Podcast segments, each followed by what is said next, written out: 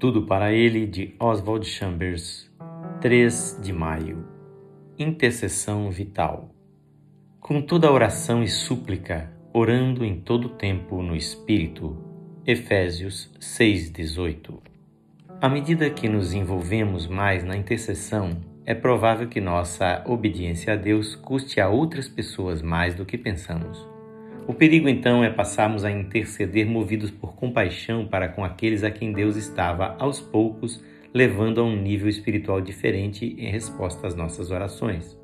Sempre que deixamos de nos identificar com o propósito de Deus para com os outros e passamos a ter pena deles, o vínculo vital com Deus se desfaz.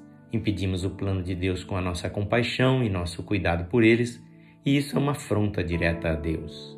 É impossível interceder de modo eficaz sem que estejamos perfeitamente seguros de Deus, e o que mais prova a desintegração do nosso relacionamento com Ele é a compaixão e o preconceito humanos.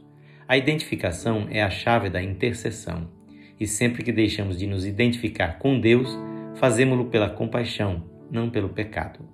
É pouco provável que seja o pecado que interfira em nosso relacionamento com Deus. O que mais interfere é a compaixão que nos leva a dizer: Não permitirei que tal coisa aconteça. Imediatamente perdemos o vínculo vital com Deus.